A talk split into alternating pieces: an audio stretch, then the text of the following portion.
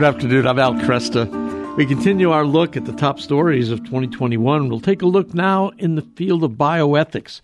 What were the big stories? And with us uh, to chart those stories is uh, Wes Smith. Wes is uh, chair and senior fellow at the Discovery Institute Center on Human Exceptionalism. He's a consultant to the Patients' Rights Council and the author of 13 books. You can follow him on Twitter at the Wesley J. Smith and check out his articles at National Review, First Things, and other places. And of course, we have uh, his work linked at our site as well. Wes, thanks for joining me today. Oh, thank you. And by the way, my greatest sympathies for the loss of your mother. Oh, well, thank you. Uh, I, I, she was, um, she gave me life. She gave me new life when she had me baptized. And then uh, she actually showed me that a good death was achievable. And for me, that was a real gift from her. So. You know that my father did that for me as well, and really? I think yeah. that's an important an important thing. Is that um, sometimes the best, the last and best thing we can do for our children is to teach them how to die with with true dignity, right. which means surrounded by people with love and accepting uh, what comes with it. Yeah, yeah, indeed. Uh, speaking of those who have uh, passed from this world, you wrote uh, an obit for uh, uh, Mike Marker, uh, the yes. president, the past president of the Patients' Rights Council, longtime husband of Rita Marker. I didn't know Mike, but I, I, knew Rita and interviewed her quite often, and I've run into her son quite a bit when I've been traveling. But tell me about Mike, Mike Marker. Yeah, Mike was a, a very special guy. Uh, he was more uh, in more recent years a behind the scenes guy, but he was the president of the Patients' Rights Council, which of course has for many years advocated against euthanasia and assisted suicide, uh, against things such as taking away the feeding tube of Terri Schiavo and this kind of thing, educating people, educating nursing homes uh, personnel, educating doctors. Uh, traveling on campuses, and Rita Marker, who many of your listeners will know, of course, uh, was the face of the Patients' Rights Council. But mm-hmm. you might say that Mike was the heart. Yeah. Uh, he was he was he was behind the scenes. Um, after, interestingly, he used to be the face of the Patients' Rights Council, and Rita because Rita had stage fright, and he helped her overcome the stage fright, so that she wow. could become the the person who became the face. And then he you know he took care of all the business aspects. He he was also uh, very good at you know the the work of glad handing making people feel comfortable fundraising and this kind of thing. So uh, a lot of people uh um you know will see nonprofit advocacy personnel, even me, for example, uh, with the Discovery Institute and so forth. I'm a consultant to Patients' Rights Council. But there are a lot of people who you never see who right. are also integral to the work. And Mike was was uh, heart and soul of the Patients' Rights Council. Well, I wish I'd had a chance to, to meet him. And it, it's hard for me to think of Rita uh, having stage fright. so. Yeah, I know, but she and she still does actually, but she she thinks the work is so important she overcomes it. Yeah. She also doesn't like to fly, and yet she's gone all over the world. well, that's great. Well, let's talk about some of the other big stories in the field of bioethics last year. Um, we we just had recently this story of a, a pig to human heart transplant. Um, tell us uh, why that's a good thing. Yeah, you know, it's very interesting right now. Uh, as I'm sure all your listeners know, there's a huge waiting list uh, for organs, uh, and because organ transplant medicine has just improved so tremendously that more people can benefit from it. At the same time, uh, it used to be that a lot of organ donors are people with serious head injuries, but we've had much more uh, increase in safe auto safety and other kinds of safety procedures, so that there might even be fewer, and that's a good thing, obviously, yeah. people who suffer such catastrophic injuries. Well, that's led some to some people to promote very unethical and immoral approaches. Uh, example. Uh, some people who are well off will go to China rather than stand in line. They will uh, uh, buy an organ, let's say for a hundred thousand dollars, and get it after a week. The problem with that is the the quote donor close quote is probably a Falun Gong or other political prisoner oh. who is tissue typed and is murdered uh, to supply the organ for the purchaser.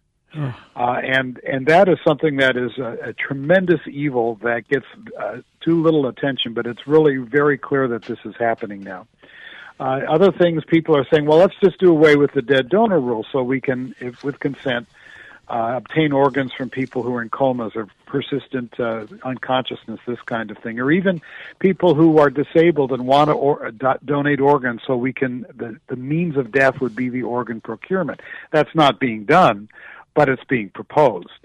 Uh, and so this, uh, this um, pig breakthrough is a potential uh, alleviation of that pressure to move into immoral uh, areas. Uh, what they did is they they uh, have been working on this for some time, putting some human genes into the pigs so that the pig organs will not be rejected if they're transplanted as readily as they would normally. Uh, pig organs actually are quite remarkably like human organs, and we already use uh, pig uh, heart valves, for example, Right. in heart valve surgery Yep.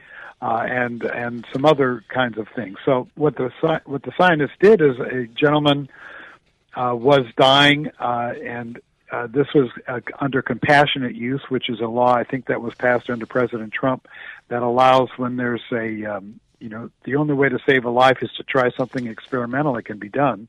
So this was permitted, and the the pig organ, the pig heart, uh, was put in this man. It's been about three weeks, and he's still going. Uh, so, and he hasn't rejected the heart, and uh, so there's a real potential here. Wow. Now, there's a caveat, a, a safety issue. Um, it's, there's a potential for a pork porcine virus to leap the species barrier in this manner. Mm. And so there, great care has to be done because if if that should happen, there could be a pig flu outbreak that we have no um, resistance to. Oh my. So that's something Yeah. that has been, they've been thinking about. But but so it's still going to be some time away, and they have to to check on that, make sure that's not happening, and so forth. But this is a a potential uh, panacea, let's say in five to ten years, for this organ shortage. Wow. That's great. That is good news. Uh, let's talk about some of the other big stories. Uh, the World Medical Association uh, and their plan to gut medical conscience. What's Ah, involved there? yes, and it's not just the WHO. Um, you have, I believe, the Biden administration is pushing a gutting of medical conscience, and you have the state of California doing so. Uh, in California, for example, there's a, a very important case. It's called Dignity Health. And Dignity Health is a Sacramento Catholic hospital. And a uh, patient had uh, uh, created a, a time to have a hysterectomy, and then the patient called or a representative and said, Well, you know, this is a transgender surgery. So the Catholic hospital said, We can't do it for Yeah. two reasons. One, it would be taking out a healthy organ, which is against uh, Catholic moral teaching in terms of healthcare. You cannot take out a healthy organ. You can take out an organ when there's a pathology, but not a healthy organ. Mhm. And secondly, of course, it would sterilize the patient, which is against Catholic teaching. Right. This was not aimed at transgender per se. It, if a um, biological woman had come and said, you know, I want to have an hysterectomy because I don't want to get pregnant, the hospital would have said no too Right. uh, in the same fashion. Well, the uh, they even actually helped the patient obtain a referral to another hospital. It took about three days, but of course, guess what? The patient sued.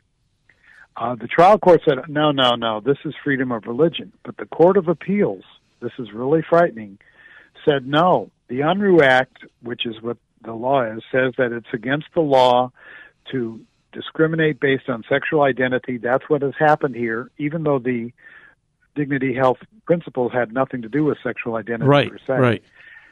And so we are going to permit this case to go forward. The Supreme Court of California said, yep, we're letting the case go forward. It was brought to the United States Supreme Court on a petition for writ of certiorari, and the, the court sat on it a long time, and I was hopeful they'd take the case because this is a real infringement with the free exercise of religion, but they rejected the case. So now it's a matter of what, how much will the jury award, if anything, to the hospital.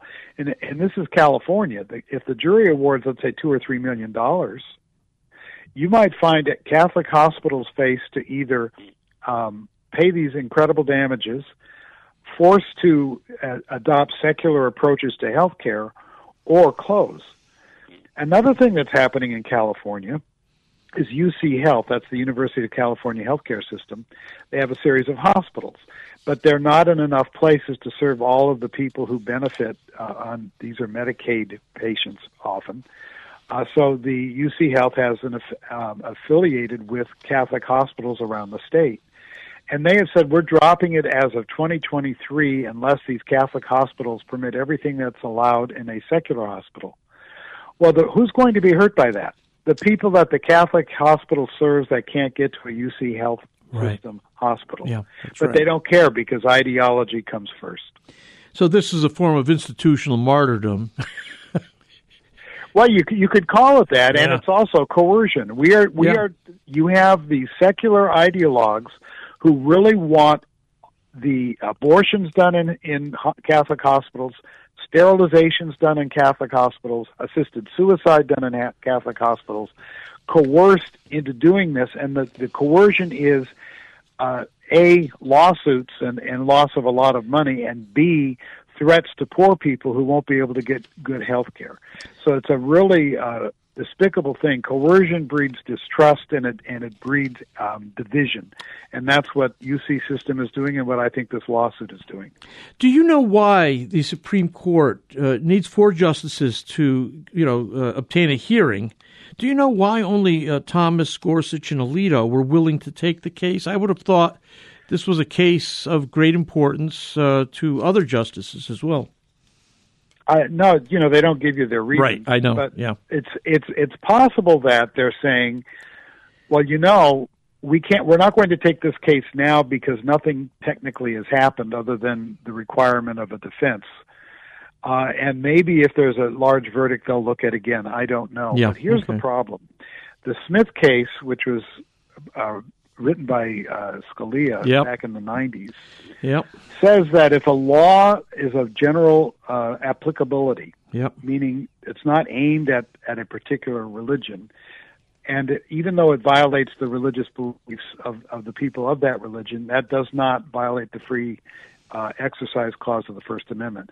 This was a terrible decision, uh, and that's why the Religious Freedom Restoration Act was passed, was to return jurisprudence uh, in in the freedom of religion to what it had been before. That you have to have a compelling state interest, and, Right. and when you're uh, doing that.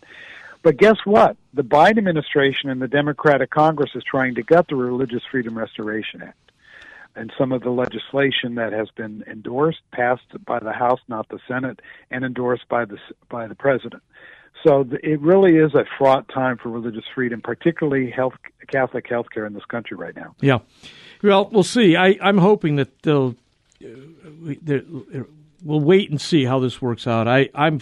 Yeah, we people have to fight for the for Catholic health care, Yeah. whether or not they're Catholic. Yep. This is a matter of religious freedom, and if we're not allowed to have the kind of differences that we supposedly celebrate in this country, then we're in big trouble. If you're going to impose a particular secular ideology, um, you're also going to start telling doctors when they're, they're asked for an abortion that they have to perform them.